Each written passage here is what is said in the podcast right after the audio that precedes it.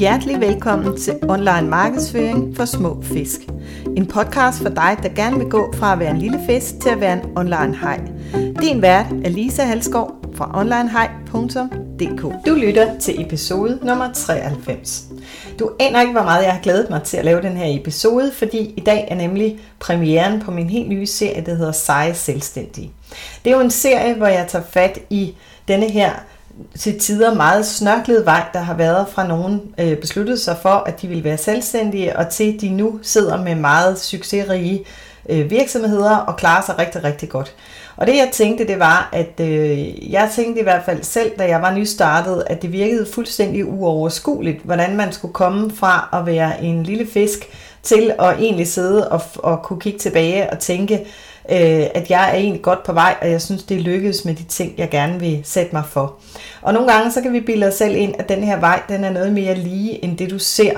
Øh, eller end, det, end sådan, som det i virkeligheden er. Øh, man kan godt på overfladen få indtrykket af, at det er en snorlige vej, at man øh, vågnede op en dag, gik ud af skolen, og så blev man selvstændig, og så var den ikke længere. Og det er meget sjældent det, der er historien, når jeg taler med de her dygtige selvstændige, som øh, jeg kommer til at interviewe i den her serie. Der er alle mulige forskellige veje. Nogle har haft det nemmere end andre. Nogle har haft nogle meget indviklede, øh, snørklede ruter. Og øh, det, som jeg egentlig gerne vil sætte fokus på, det er jo, at man ikke skal lade sig slå ud af, at når man sidder der og er en lille fisk og kigger på, hvad skal der til for at lykkes inden for den her verden, så kan det ikke nytte noget, du lader dig slå ud af og tænke, at øh, du kun kan blive en succes, hvis du tager den absolut lige og direkte vej. Fordi sådan er det altså sjældent. Det er altså tit sådan, at øh, der er mange forskellige snørklede veje, og det er ikke altid, du kender til de her snirkler og snørkler, der ligger bag. Jeg har for eksempel oplevet, at øh, nogen tænker om øh, nogle dygtige selvstændige, at de dukkede ligesom op ud af ingenting og blev en pludselig succes. Og den slags historier, de findes da, men mange gange så er det altså en, øh, en anden historie, der ligger måske 10 års arbejde bag den der såkaldte hurtige succes. Og det skal vi snakke om i den her serie, og min første gæst, det er Tanja Dick. Hun øh, præsenterer sig selv i, øh, i episoden, hvis ikke du kender hende. Så jeg vil egentlig ikke sige mere, jeg synes bare, vi skal hoppe direkte ind i interviewet. Og inden dog jeg gør det, så vil jeg bede dig om, hvis du øh, synes, det er en interessant historie, Tanja hun øh, fortæller, jamen så gør øh, Tanja og mig den tjeneste, at du for det første deler podcasten med nogle andre, du kunne tænke, der kunne have nytte af at høre den, og så hop over på øh, Tanjas kanaler, følg hende og send hende lidt kærlighed øh, for det her øh, indlæg, og fortæl, at du kommer herover fra Online Hej. Det kunne være rigtig, rigtig hyggeligt. Men rigtig god fornøjelse. Her har vi interviewet. Jamen, velkommen til podcasten, Tanja. Jeg er simpelthen så glad for, at du har øh, haft lyst til at være med i den her lille serie, jeg laver. Øhm, jeg vil egentlig starte med at sige øh, hjertelig velkommen, og øh, vil du ikke fortælle lidt om, hvad du, øh, hvad du laver, så vi kan starte der? Jo, det kan du tro, og tak for indbydelsen. Det er en, en stor ære at være med i din podcast, Lise. tak. Det, øh, det jeg laver, det er, at jamen, jeg hjælper i virkeligheden øh, virksomheder med øh, brandopbygning på sociale medier, som for eksempel Facebook og Instagram. Og det gør jeg både i sådan nogle rådgivningsforløb, og så er jeg ude ved, øh, ved, ved virksomhederne og undervise medarbejderne. Og det er typisk øh, medarbejdere fra salg- og marketingafdelingen, hvor de så øh, lærer, hvordan øh, de får bedst, eller ja, mest muligt ud af at være på eksempelvis Facebook eller Instagram.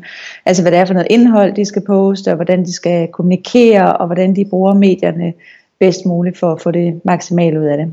Og så, øh, jamen, så afholder jeg nogle Instagram og Facebook workshops, og så har jeg nogle online kurser og øh, nogle nye på vej, som er lavet til lidt mindre virksomheder og solo selvstændige. Fedt. Øh, hvad hedder de, hvor lang tid siden er det, du øh, blev selvstændig, Tanja?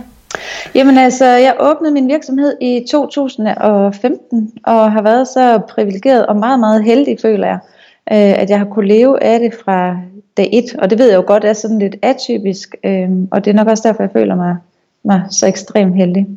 Jeg tror altså bare, at, at den niche eller den branche, jeg ligesom slog mig ned på, de virkelig havde brug for min hjælp, og, øh, og der var jeg den første, og stadig den eneste, der, der hjælper øh, udelukkende den branche. Så det er jo, det var dejligt. Det er jo rigtig cool. Mm. Øh, hvad hedder de, øh, og så, så kommer det her spørgsmål, som jeg elsker at stille, fordi øh, det, det, er jo, det er jo meget, meget, meget sjældent, det at høre om nogen, der sådan... Øh, øh, jeg tror jeg nævnte det for dig her, før vi gik i gang, der bare går ud af skolen, og så bum, så bliver de selvstændige, og så kører de der ud af. Det er der nogen, der gør, og det er fantastisk. Men, men øh, jeg er altid nysgerrig for at prøve at høre det her. Hvordan har din vej været dertil, hvor du er nu? Hvordan øh, sprang du ud, øh, da du var uddannet og tænkte, jeg skal godt nok være selvstændig, eller hvad skete der? nej, øh, nej, det gjorde jeg ikke. Øh, min far har altid været selvstændig, altså har øh, haft eget, egen virksomhed jamen, lige så længe tilbage, jeg kan huske, og indtil han gik på pension. Øhm, så, øh, så jeg har jo godt set, hvor meget det har krævet at være selvstændig, og altså det her med ferie og sådan noget, alle andre de sådan var på charterferie var man jo dengang i 70'erne og 80'erne, ikke altså. Øh, og, øh, og, og der var han bare, altså vi var på camping altid, ikke? Og ikke fordi der er noget for gjort i camping, men jeg var bare mega misundelig på alle mine kammerater og skoleveninder, som, som skulle på charterferie til Spanien og så videre, og det var vi ikke, vi var i Skagen. i 14 dage, for det var alt ligesom, at han sådan kunne holde fri, ikke? Altså, så, så nej, jeg har aldrig egentlig rigtig tænkt tanken, at jeg skulle være selvstændig. Øhm, og øh, jamen, jeg har en baggrund, jeg har læst jura, og så har jeg uddannet mig veterinærsygeplejerske bagefter, og øh, det var der også under den her, øh, da jeg var på i dyrlæge praksis øh, på klinik, at øh, jeg begyndte at arbejde med, øh, med markedsføring og sociale medier.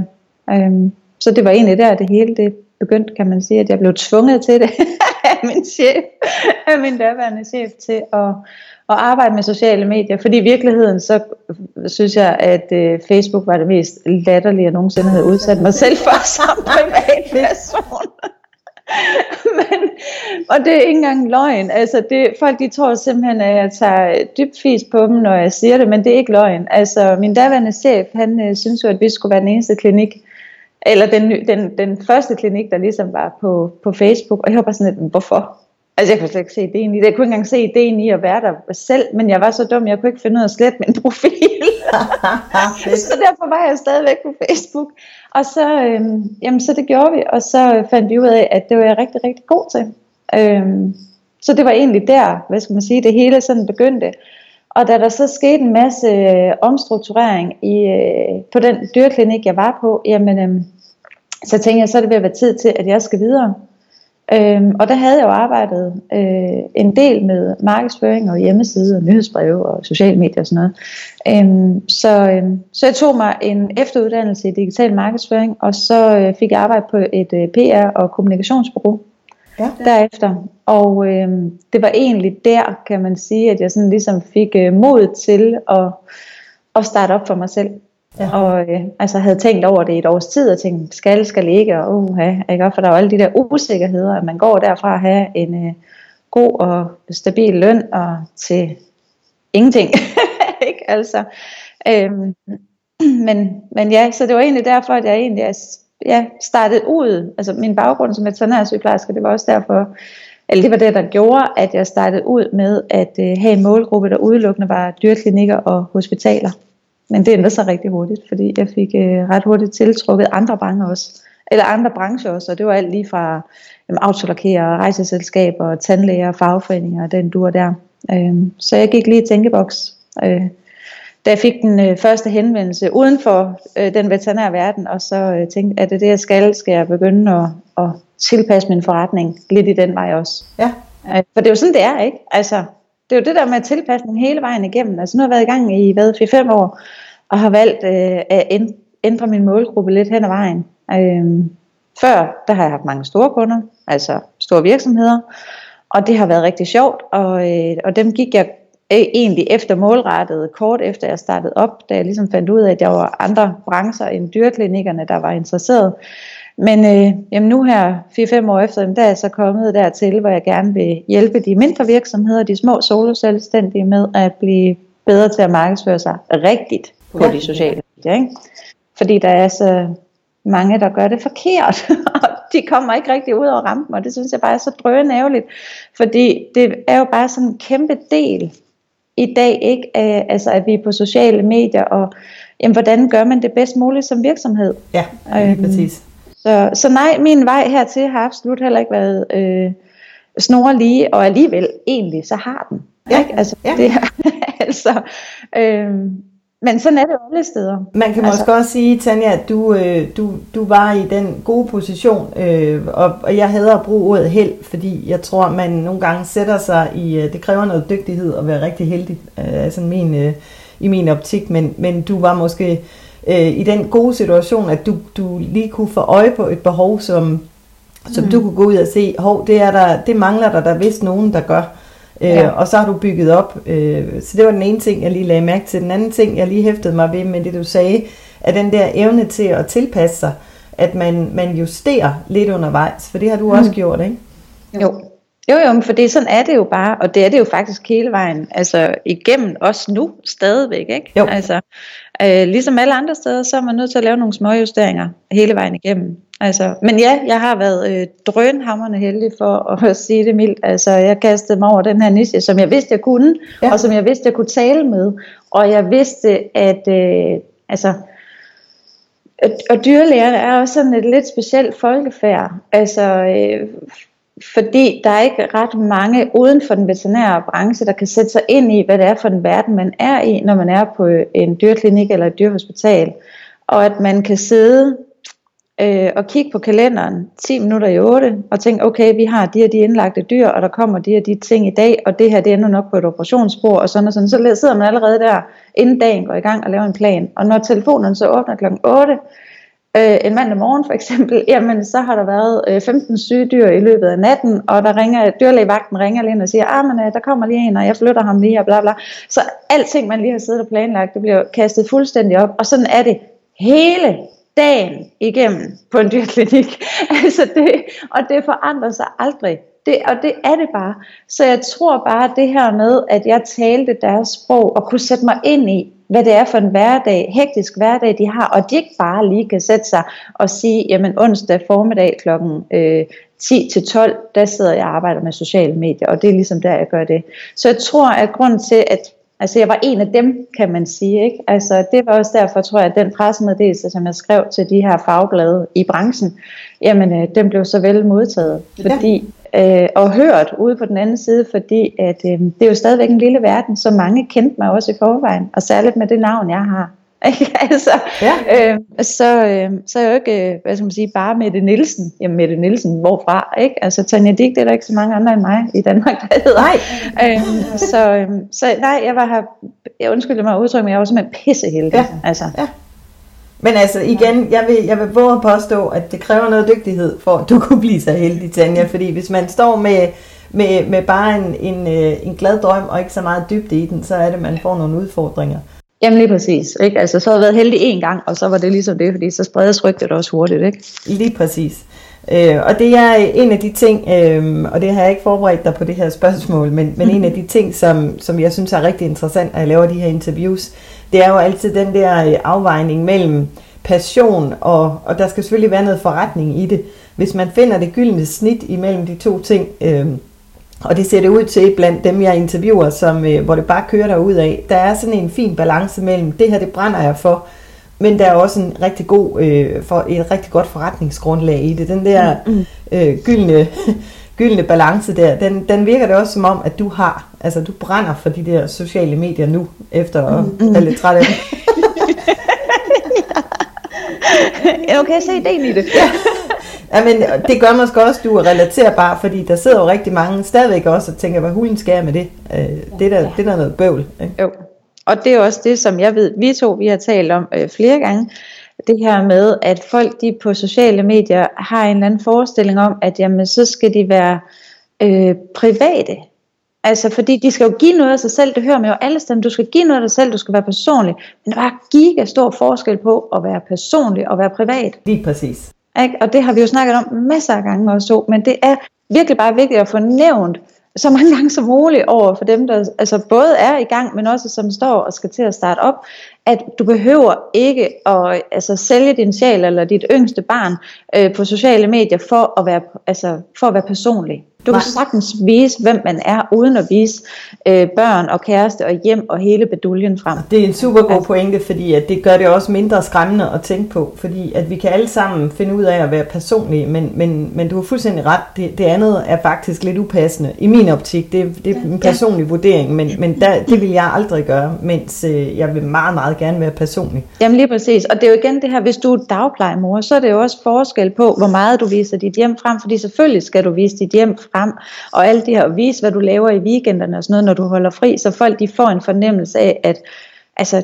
fordi der inviterer du folk ind i dit hjem, ikke når man er dagplejemor, men øh, er du... Øh, journalist, øh, freelance journalist, eller er du massør, eller er du øh, kosmetolog, eller coach, eller sådan, så behøver du ikke at invitere folk ind i dit hjem. Vel? Eller er du autolakeret, så behøver du heller ikke at vise, hvordan du bor. Vel? Altså. Nej, jamen, det, er helt, det er helt korrekt. Det er en god, det er en god sondring at have. Ja. Men Tanja, øh, hvis nu kigger lidt mere på den her øh, udvikling, du har haft som, som, øh, som virksomhedsejer, kan man sige. Fordi øh, så vidt jeg er orienteret, du har ikke ansatte, vel? Nej, det Nej. har jeg ikke. Øh, og det er helt bevidst, fordi at øh, jeg burde egentlig have det, fordi jeg har rigeligt at lave. Men øh, jeg har da også sådan lidt, folk vil jo gerne, når de vil have hjælp af mig, så er det jo mig, de gerne vil have hjælp med. Ja. Øhm, så det jeg har gjort i stedet for det, er, at jeg har outsourcet nogle ting, sådan at jeg får mere tid til at være mig, kan ja. man sige. Og det er jo ja, en super så. fin løsning. Det er jo også noget af det, jeg plejer at anbefale til mine, øh, til mine mentorkunder, at, at der er jo ikke nogen, der siger nødvendigvis, at et drømmeliv som selvstændig, det er at være chef for 10 ansatte. Ej. Det er jo forskelligt, hvad man har lyst til øh, og hvad, hvad ens mål er med virksomheden. Men det betyder ikke, at man skal lave det hele selv. Man kan sagtens øh, uddelegere til nogle andre. Der findes masser af freelancer inden for snart sagt alle områder efterhånden. Præcis, ja, så. lige præcis, ja. Det er så fint. Mm. Men hvad, hvis man så kigger på, hvad, hvad, hvad tænker du, at det har lært dig øh, som person, at du er din egen chef? For det er jo alligevel noget anderledes end, end selv. Hvis du har et meget selvstændigt job, så er der trods alt nogle rammer og noget. Øh, så der er både en frihed, men det kan også være, øh, det kan også være sådan lidt uha, ja. og stå selv. Hvad, hvad tænker du, hvis du skal reflektere over det? Jamen altså egentlig i princippet, så er jeg bare overhovedet fan af den her type spørgsmål. Fordi, jamen det er fordi, jeg kommer til at virke fuldstændig nonchalant over det her. Og det er altså absolut ikke sådan ment, og det er heller ikke, øh, altså, det er derfor, jeg ikke er så vild med den her type spørgsmål. Fordi helt ærligt, hvis ja. jeg skal hånden på hjertet, så tror jeg ikke, at det at være selvstændig, det har lært mig noget om mig selv, jeg ikke vidste i forvejen. Nej. Jeg ved godt, at jeg har et helt enormt drive. Jeg ved godt, jeg er yberstruktureret. Jeg ved godt, jeg er control freak og alle de her ting. Øh, ligesom jeg ved, at jeg er distræt og er nødt til at skrive alting ned, for ellers så glemmer jeg ting. Ja. Øhm, så det der med, hvad det har lært mig, jamen altså, jeg ved det faktisk ikke helt, fordi, men også måske fordi jeg har været leder i en tidligere stilling. Ja. Altså, så har jeg jo stået lidt med det der, men når det så er sagt, så er der altså helt klart nogle ting, der har været og stadig er drønhammerne svært. Ja. Og som aldrig bliver anderledes, tror jeg. Altså, ja. og, og altså det, der har været svært, øh, det var det der i starten med at lade være med at kigge alt for meget på konkurrenterne og måle sig med dem. Ja. Øh, og det gør, jeg, det gør jeg ikke mere, men det gjorde jeg lidt i starten. Jeg kunne simpelthen ikke lade være. Altså, ja. Og jeg ved ikke, hvad det var, der gjorde det, men altså, det der med at at være tro mod sig selv og holde sin egen stil og tone og udtryk og sådan noget, det havde jeg faktisk lidt svært ved lige i starten. Ja. Øhm, og jeg tror, hvis jeg sådan skal tænke lidt over det nu, så tror jeg, at det, der gjorde det svært, det var, at jeg jo skulle bygge noget helt nyt op. Altså mit fuldstændig eget. Ja. Og der kunne jeg jo få det præcis, som jeg ønskede det. Og så, um, så er det sgu da også lidt skørt at kigge efter konkurrenten, ikke? Altså, det er jo det. det, er det, det. Lidt skørt, ikke? Men, men det der med virkelig, altså at virkelig stole på sig selv, og at det, jeg har gang i, jamen, det er nok noget af det, jeg har lært. Altså, ja. og, og som jeg stadigvæk er i læring om, altså, øhm, fordi det er jo nemt nok altså at stole på, at det man gør, når man er ansat i en virksomhed, at det er rigtigt. Fordi typisk så er der nogen, der har udført dit job, før du er blevet ansat, og ellers så er der jo alligevel en eller anden form for sikkerhedsnet, hvis ikke det fungerer. Fordi jamen, du får jo din løn alligevel. Og ja. det er altså lidt noget andet, når man er selvstændig. Ja. Så det der med virkelig at mærke efter, og så stole på, altså ikke noget med at begynde at vakle. Når du har taget en beslutning, så må man stå ved den. Ja. køre den i mål. Altså, og der er jeg heldigvis tilpas stadig. Og nogle gange så har jeg altså, brækket en ankel ved det, altså ikke bogstaveligt talt, men jeg har brækket nakken ved det, det er også for meget. Men jeg har, øh, jeg, har, jeg har brækket en ankel ved det en gang imellem, men jeg har også lært af det. Altså, ja. og, det, og det har gjort mig bange hver gang, at der er noget, der er gået galt, så har det jo også gjort mig bange for, kan jeg nu stole på det her, det er det rigtige. Og sådan noget. Men når, altså enten så tager man det valg og stoler på det, eller så tager man valg og siger, ej, det er sgu nok ikke det rigtige valg. Og så må man uanset hvad, stole på, at det valg, at man har taget, jamen det er det rigtige lige nu. Så kan det godt være, at du justerer om et halvt år, og siger, nu er jeg klar til det her, jeg ikke var klar til for et halvt år siden. Men når man er nødt til at stå ved sin valg, og det, det er nok det, det har lært mig. Ja, Men, ja. og det, det synes jeg er en super fed pointe, fordi øh, jeg tror, det er der, hvor, øh, hvor, hvor, hvor det kan blive rigtig svært for mange. Jeg har lavet, jeg kredset om det i flere podcasts, det med frygt.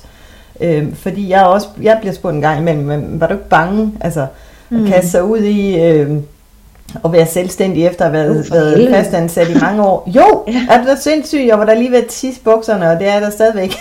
Ja, øh, ja. ikke bogstaveligt talt heldigvis, øh, der er vi ikke helt noget til endnu. Men øh, hvad hedder det, øh, det er saftsus med, det er øh, uhyggeligt indimellem, men det betyder ikke, at man skal stoppe. Øh, mm. Fordi jeg tror, det der med at presse sig selv ud over der, hvor det er behageligt, det, det er noget af det, man lærer, at man, det skal man kunne som selvstændig. Ja. Ja, man kan ikke læne sig op af det trygge, fordi det er det ikke. Nej. Øhm. Nej, men det er det ikke. Altså, og en ting er, at man får, for det kan jeg altså genkende fra mig selv, det her med, at dengang jeg altså, tænkte over, skal, skal ikke være selvstændig og sådan noget, når jeg så talte med mine venner og familie og mit netværk i øvrigt om det, tidligere kolleger og sådan noget, alle, de sagde, jamen det skal du da, det skal du da. Så tænkte jeg, kunne fanden skal det så? Det er da det, jeg skal. Altså de var virkelig opbakkende omkring det.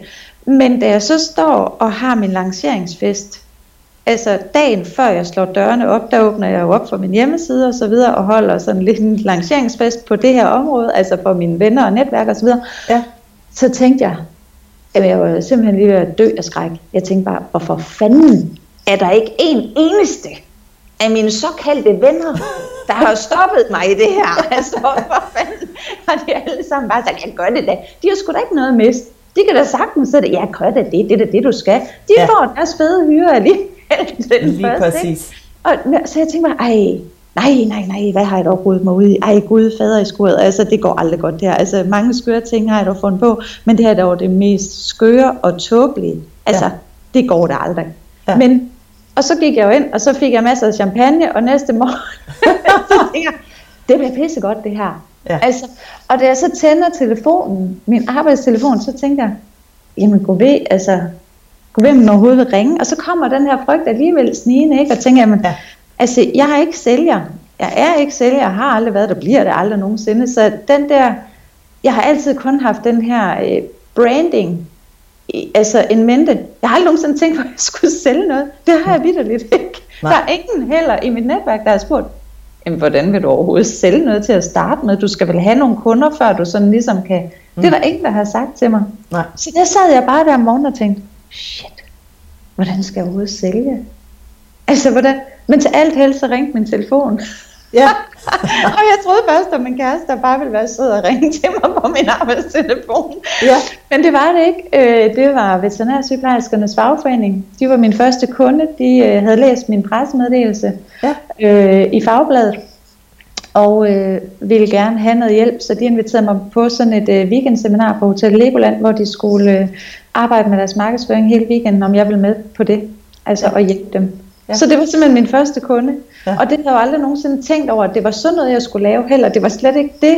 Nej. Altså mit fokus har været, det har jo udelukkende været på, hvad skal man sige, på Facebook på det tidspunkt, ikke? Altså, jo. Øh, og, og slet ikke noget andet. Så allerede der, så tænker jeg, Jamen sådan en pris har jeg aldrig nogensinde tænkt over. Hvad skal jeg da tage for det?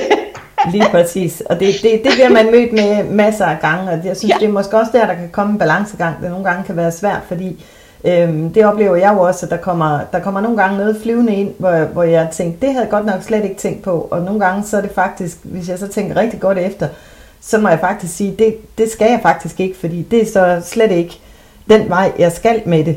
Øhm, mm. Og der kan man godt blive kørt lidt af sporet nogle gange. Ja. Øhm, og det, det gælder også om at, at, ligesom at holde fast i, der, der er en eller anden grundkerne, der skal være med øh, i det hele.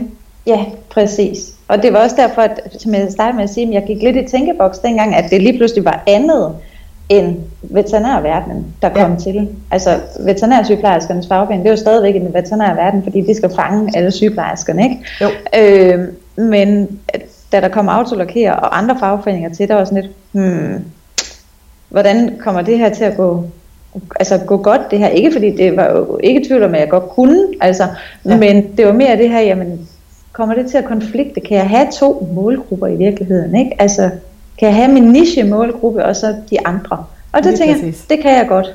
Altså, ja. Og det var i lang tid også min niche målgruppe, jeg udelukkende skrev til, og de andre, de kom bare drøsende til, indtil jeg så lavede nogle justeringer og tænkte, okay, vi ændrer målgruppen, og så var det, jeg ville gå efter de større. Ikke? Altså, Men der er jo det, det, smukkeste, det smukkeste eksempel på, uh, Tanja, at uh, det som jeg plejer at, at prædike om til mine mentorkunder, at, fordi jeg ved, der er mange, der har det så, man så svært med det her med at være specifikke med en målgruppe, fordi åh oh, nej, og, men det viser jo bare, at hvis du taler klart og tydeligt til en målgruppe, så sker der et eller andet mirakuløst ved, at andre forstår den rene kommunikation så godt, så de kommer og siger, kan du godt hjælpe mig? Ja. Øhm, så det tiltrækker faktisk flere, end hvis du prøver at tale sådan lidt vattet bredt til hele verden. Øhm, præcis, ja. Præcis. Så det er meget fascinerende. Og det er ikke altid, de tror på mig, men nu har jeg da i hvert fald endnu et eksempel, jeg kan bruge. nej, nej, det, og jeg står med samme udfordring, ikke? Altså, når jeg er jo. ude ved virksomheden, at det der med, jamen, vel, en kundetype, du gerne vil tiltrække, og så hold dig til hende eller ham, ja. altså den person, altså personer, du gerne vil have fat i. Ja. Fordi de andre, de skal nok komme. Ja, så kan det da godt være, at du, øh, hvad skal man sige, i godsøjne skræmmer nogen væk, og de ikke bliver tiltrukket af dit indhold, hverken på hjemmesiden eller nyhedsbrev eller på dine sociale medier. Men so be it. Ja. Ikke? Og du vil tiltrække nogle andre, som tænker, ej, det er en fed stil, det her. Mm. Altså, øh, og det er lige præcis den her form for kommunikation, vi gerne vil have ud til vores kunder. Altså, hvordan får vi det? Ja. Ikke? Så, ja, så det, er, det er bare at holde fast i det. Altså hold fast i den, du gerne vil have, ligesom du står og prædiker, ikke? Altså. Jo, lige præcis. Ja. Fedt. Der kom du lidt ind på, hvad der var det sværeste i, ved at være, være chef på, i eget bord. Hvad har været det bedste? Hvis du kigger på, hvad er det fedeste ved at være selvstændig, hvis du sådan skal kigge på det? Øhm, det er fordi, jeg lige sidder og tænker på det her med det sværeste, fordi ja. Ja, jamen det er fordi, jeg sidder og tænker, om der er flere ting, og der er nogle ja. ting, der jo selvfølgelig er svære. Jamen lad os snakke dem også. Ja. Jamen det er bare lige fordi, jeg gerne lige vil have det her, fordi vi har rundt det en lille smule, det er bare lige for at få det præciseret.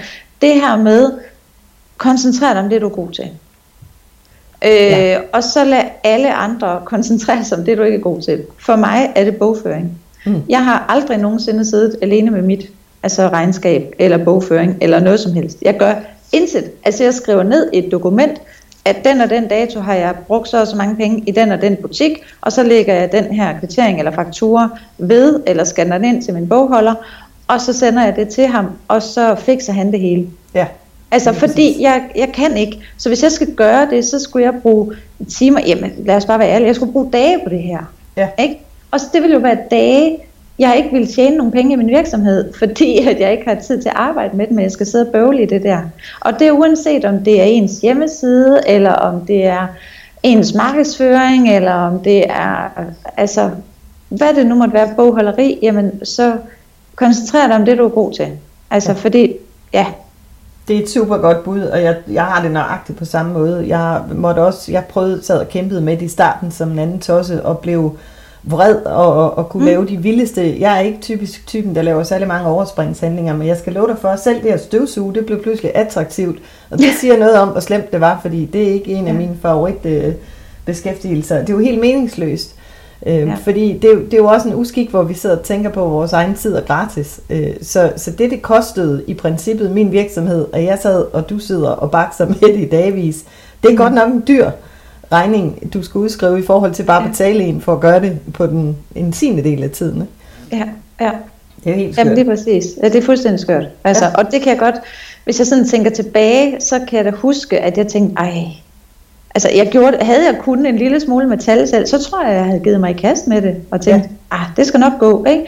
Jo. Men jeg ved, at det kan jeg ikke, så lige fra dag et, altså inden jeg overhovedet åbnede min virksomhed, så undersøgte jeg jo, ja. jamen altså, hvem kan gøre det her, hvem stoler jeg på, og hvem, øh, altså, fordi det er jo, når man er solo selvstændig, øh, så er det jo hele ens privatøkonomi også, der bliver ligesom draget ind i det på en eller anden måde. Ikke? Altså jo. i hvert fald for mit vedkommende, fordi Jan øh, øh på regnskab, som jeg bruger, han, øh, han laver alt for mig. Ja. Alt. Ja. Altså, så han ved alt. Altså, det er også ham, der informerer mig om, hvad jeg har omsat for hver kvartal. Altså, jeg har valgt stadigvæk at, at lave kvartal øh, moms. Ja. Øh, selvom at det behøver jeg ikke. Øh, men det har jeg valgt, fordi ellers så ved jeg simpelthen ikke, hvad jeg omsætter for. Så det, jeg, jeg synes faktisk, det er et rigtig godt bud, fordi det er temmelig uoverskueligt. Så øh, god idé. Ja. Fedt. Så, ja, så, øh, ja, og så det her med tiden, det er faktisk også øh, svært, synes ja. jeg. Ja. Øh, og, øh, og, og det var særligt svært i starten, fordi nu har jeg lært af det jo selvfølgelig ikke, man lærer jo heldigvis så længe man lever, øh, men i starten der arbejdede jeg alt, alt, alt, alt for meget. Ja. Øh, og, og det er jo også sociale medier, jeg beskæftiger mig med. Så en ting med, altså var, at jeg hele tiden selv skulle være aktiv på sociale medier. Jamen så skulle jeg også hele tiden bruge rigtig mange timer, og det gør jeg jo stadigvæk dagligt. Øh, sætter jeg timer af til at sætte mig ind i alt det nye, øh, på Instagram og på Facebook, og de undersøgelser, der bliver lavet af brugerne af de her to medier, og jeg skal teste det af og alle de her ting.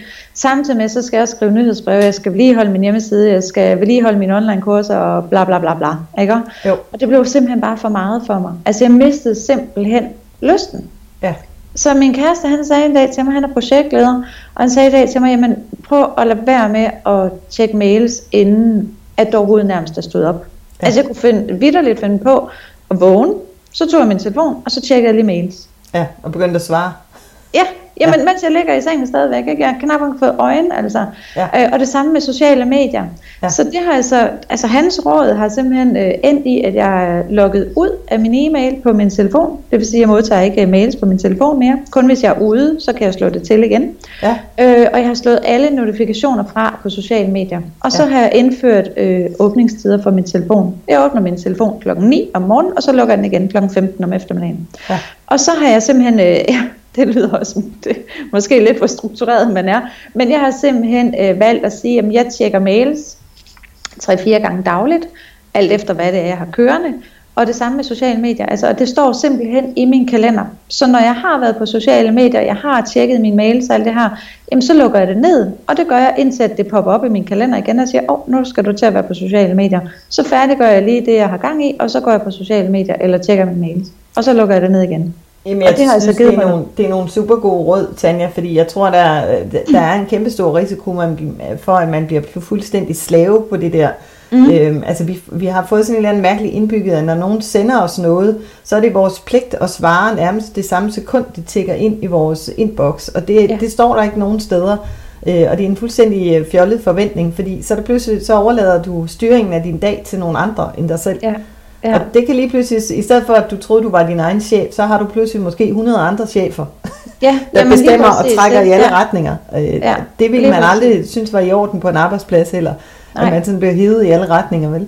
Præcis, så. og det er også derfor, man er nødt til måske også at tænke lidt på, jamen, hvornår sender jeg et nyhedsbrev ud, hvornår sætter jeg noget op på sociale medier, fordi hvis du går tidligt hjem, ja. hvis du går hjem klokken 12 fredag øh, middag, jamen på forlænget weekend, øh, så skal du nok ikke lige sætte alt muligt i gang, ja. som kan resul- altså resultere i nogle spørgsmål og noget, du skal svare på nu og her, for det giver jo ikke nogen mening. Vel? Lige altså, så øh, vær også lige lidt struktureret øh, på den konto der. Men lige kommer tilbage til, jeg bliver jo helt glad, når jeg hører projektleder, fordi det, er jo, det, det gennemsyrer jo også det, jeg sidder og laver, fordi det er nøjagtigt det samme, at det handler ikke om, at man skal sætte sig selv ind i et firkantet øh, stift system, man ikke kan med, men man skal bare prøve at indrette sig på, hvad, hvor, er jeg, hvor arbejder jeg bedst, hvor er min... Øh, hvor min styrke henne, og hvad er mine, hvor, hvor, jeg, hvor risikerer jeg at falde i, altså hvad er mine svagheder, mm. og så prøve at få øh, sat et system op, der, der fungerer med det. Så det er super interessant at høre, hvordan du gør det, Tanja.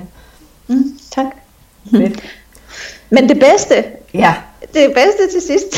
ja, vi tager det bedste. Det var også nogle gode nogle, de her, det er nogle rigtig gode punkter, fordi du, øh, du har jo også lært af de her svære ting, så det er jo, det er jo rigtig interessant og gør det stadigvæk. Det er jo hele tiden en læring, ikke? Altså, jo. Øhm, og det, jeg skal stadigvæk øve mig i det. Altså, ja. jeg kan stadigvæk tage mig selv i, lige, øh, du ved, inden en film går i gang i biografen, så lige tage min telefon frem, eller mens jeg venter på, at kartoflerne de koger, så lige tage min telefon frem. Ja. Hvor, altså, min kæreste, han siger bare, ligesom en anden hund, så siger jeg mig, ja, ja, ja. Jeg skulle lige tjekke vejrudsigten, eller? Ja, ja, ja. så, og hvis, jeg, hvis det virkelig er ærgerligt vejrudsigten, så viser jeg ham telefonen. Se selv, det er vejrudsigten, der står Ej, hvor sjovt. Ja. Det er bare en sjov hundevideo. Lige præcis. Men uh, han gør det jo, fordi han passer på mig. Det er rigtig godt at have sådan en lille vagthund. Ja, det tror jeg. Ja, det er det altså. Så øh, jamen, øh, det bedste, og som faktisk også er lidt anstrengende, det er fleksibiliteten. Ja. Øh, fordi det er jo både mega lækkert at have den her fleksibilitet, men det kan også være meget anstrengende. Øh, alt efter selvfølgelig, hvad for et liv man lever, men øh, nu har jeg ikke nogen små børn. Øh, og jeg har øh, veninder, som også har større børn, ikke? Som, så vi er ikke afhængige af vores børn. Så, øh, så det her med, hvad skal man sige, at kan tillade sig at sige nej til en veninde, der har bedt om en kaffedate for eksempel, eller øh, hvis man er mand, og en af gutterne har sagt, at jeg er fri på onsdag, vil du med ud og spille golf? Jamen, ja. det er okay at sige nej til det, ikke? Fordi det her med at være selvstændig, det er selvfølgelig både utroligt tilfredsstillende, men det er samtidig, synes jeg, ekstremt opslidende og krævende. Mm. Og det ved jeg godt, at det er mega fy-fy at sige, fordi det er jo noget, man selv har valgt, og det er jo mega hype at være selvstændig og alle de her ting. Men det er saft suse mig også opslidende, fordi at mange, og det er jo ikke af ond vilje, ens netværk gør det, mm. vel? Men mange i mit netværk, og i min omgangskreds i hvert fald, jamen de siger, at jeg har lige øh, onsdag formiddag fri, eller hvad, jeg har fri øh, tirsdag eftermiddag tidligt, øh, skal vi ses? Øhm, og ah, ja. det, der arbejder jeg. Jeg har en tid, altså jeg har den her tid, der hedder fra 9 altså til 15, hvor jeg i hvert fald øh, skal være på kontoret, ikke? Altså, Øhm, og ja, så kan det godt være, at jeg lige tager en frisørtid kl. 13 en dag, fordi det lige passer ind. Men så ved jeg jo bare, at den tid, den skal arbejdes ind senere. Ikke? Altså, så, og der er mega mange selvstændige, særligt på Instagram, som øh, får det til at lyde som en leg ja. at være selvstændig. Men det er altså andet end at sidde med smart kaffe og levende lys på sofabordet. Ja, altså, jeg er enig. Helt enig. Det er faktisk pisse svært at få den her balance til ligesom at gå op i en højere enhed. Og ja, jeg har da også dage, hvor jeg laver mindre, end jeg ville, hvis jeg havde et lønmodtagerjob. Mm. Det er helt sikkert, fordi jeg vælger det. Ja. Fordi jeg kan mærke, at sidste uge, det har været en hård uge, puha, så skruer jeg lige lidt ned, altså i denne her uge. Men den her uge for eksempel, jamen, øh, hvor det er efterårsferie, jeg kunne godt have valgt at sige, at jeg holder efterårsferie. Ja. Men det gør jeg ikke. Nej. Fordi jeg vælger i stedet for at sige, jamen den her uge, der ringer min telefon nok ikke så meget. Jeg modtager nok ikke så mange mails, som jeg gør i næste uge. Mm. Så jeg har mulighed for at få vinget rigtig meget af i den her uge. Så kan det godt være, at jeg kun arbejder fire timer om dagen ja. i den her uge. Men jeg arbejder. Altså jeg står min kæreste op klokken kvart i fem, jeg står med ham op, og så arbejder. Når han kører klokken halv syv, så sætter jeg mig til at arbejde. ikke altså? Ja. Øhm, så, øhm, så, det, så fleksibiliteten er både det bedste og faktisk også det værste. ja, og ved du hvad, jeg synes det er så fint, du siger det, fordi jeg tror, jeg tror faktisk, der er mange, der kan, der kan genkende det, fordi jeg tror også, hvis folk ikke selv har prøvet at være, være selvstændige før, øhm, så, så forstår de ikke helt konceptet af det her med, jamen for Søren, vi har lige så seriøse arbejdsdage, faktisk er der der hviler egentlig et større pres på arbejdsdagen, fordi du kan godt lulle på arbejde på et, øh, et lønmodtagerjob, mm-hmm. og faktisk sidde, nu, nu er jeg lidt grov, men øh, sidde sådan og fise lidt husleje af en dag, yeah. Ja. Og, og gå hjem, og du får den samme løn. Du får stadigvæk feriepenge. Du får stadigvæk den nøjagtigt de samme goder, som hvis du havde givet den maks gas. Ja. Og jeg ved godt, der er masser af arbejdspladser, hvor folk de knokler der ud af og så videre, og gør det bedste, de har lært. Men der findes saftsus med også mange steder, hvor du godt kan slippe afsted med sådan lidt middelmodig indsats. Og det mm. kommer du bare ikke helt så langt med som selvstændig. Der, der føler man lidt, man er nødt til ikke at arbejde sig selv ihjel, men bare når man arbejder, så skal det saftsus med at være fokuseret og godt, mm. det der kommer ja. ud af det. Jo. Øh, så alle de der kaffeaftaler, dem, dem har jeg også, og det er jo af god vilje folk, og det er jo smadret sødt folk gerne vil mødes med en. Ja. Øhm, men, men jeg har jo heller ikke tid til at løbe afsted i, øh, i arbejdstiden til kaffe her og kaffe der. Mm-hmm. Det, det gør jeg ikke. Fordi det, så kommer jeg jo aldrig ud over stepperne. nej, nej, det er jo det ikke. Man ved bare, ja. at den her tid, den skal arbejdes ind på et andet tidspunkt. Altså. Lige præcis, lige præcis. Øhm. Og så, så begynder det at stjæle aftenerne, og det, det har du ret i, at der skal man passe på, fordi man kan godt ende med at være, være en selvstændig, der arbejder 14-15 timer hver dag. Ja. Let, fordi det er sjovt, men ja, så holder jamen, det så op med at være sjovt. Ja. Og det, ja, lige præcis, det var mm. det der, lige præcis, lige præcis det der, det er simpelthen så meget hoved på søm der, for det var lige præcis det, der skete for mig i starten. Altså ja. jeg var så grebet af det, og det var, altså det skulle bare, altså det hele skal jo spille, ikke? Altså, og det, altså det skal det bare i min optik. Der er ikke noget, der ikke skal spille. Altså, og derfor er jeg også en pissebelastende øh, kollega egentlig i virkeligheden ude på en, en arbejdsplads, fordi bare sådan, ej, ved du hvad, hvis du gør det der, så er vi også tvunget til at gøre det, så gider du godt lade være med ja. det. altså, ja. ikke?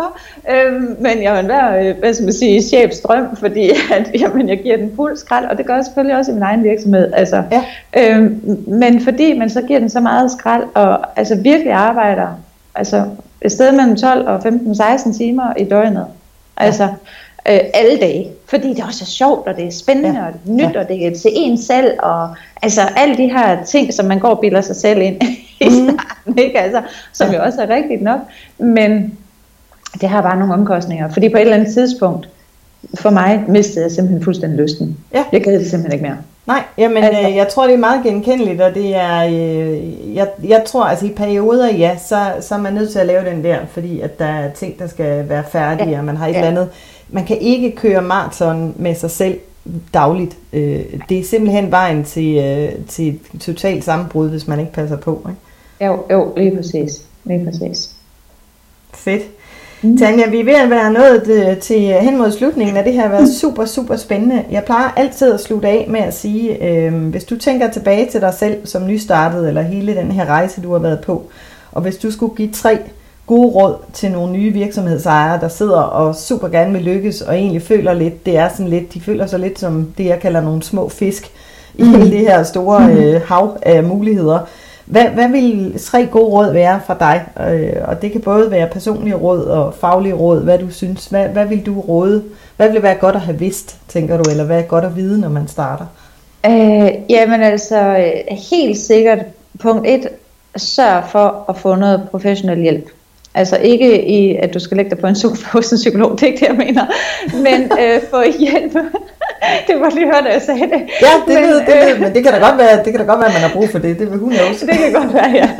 øh, men altså få hjælp øh, til din virksomhed. Om det så er at få hjælp til at bygge en hjemmeside op, hvis ikke man selv har noget teknisk snille, eller man tager et øh, SEO-kursus, altså et søgemaskineoptimeringskursus, ja. så man er sikker på at have en synlig hjemmeside, og det samme med Facebook og på, og på Instagram, jamen få noget hjælp, fordi det er altså, der er stor forskel på, om man har en personlig profil, eller om man har en business profil, som jo gerne skulle tiltrække kunder.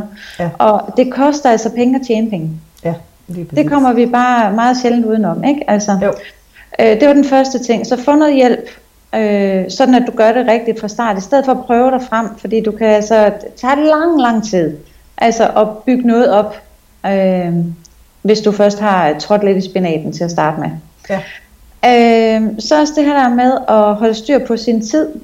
At øh, det der med at sige nej til golfbanen, og sige nej til kaffedaten med veninderne, og så videre, og så videre.